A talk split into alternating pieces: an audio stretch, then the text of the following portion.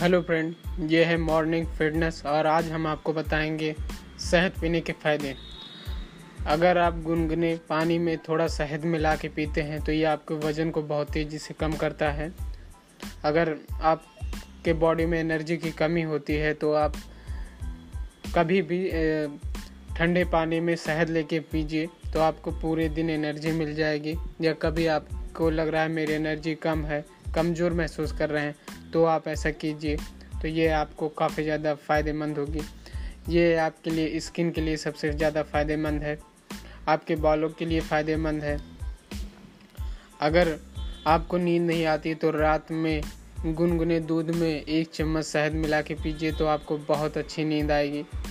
और अगर आपको बहुत ही तेज़ी से वेट लॉस करना है तो दालचीनी के चाय में आप शहद मिलाइए तो आपको बहुत तेज़ी से वेट लॉस होगा।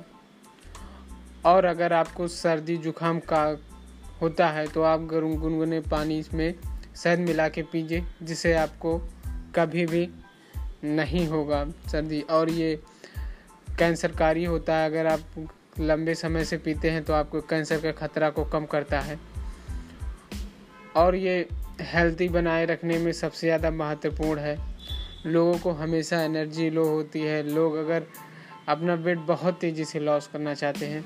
तो नींबू पानी, नींबू में एक गुनगुने पानी में नींबू और शहद मिलाइए और इसे पीजिए, आपका वेट बहुत तेज़ी से लॉस होगा। Thank you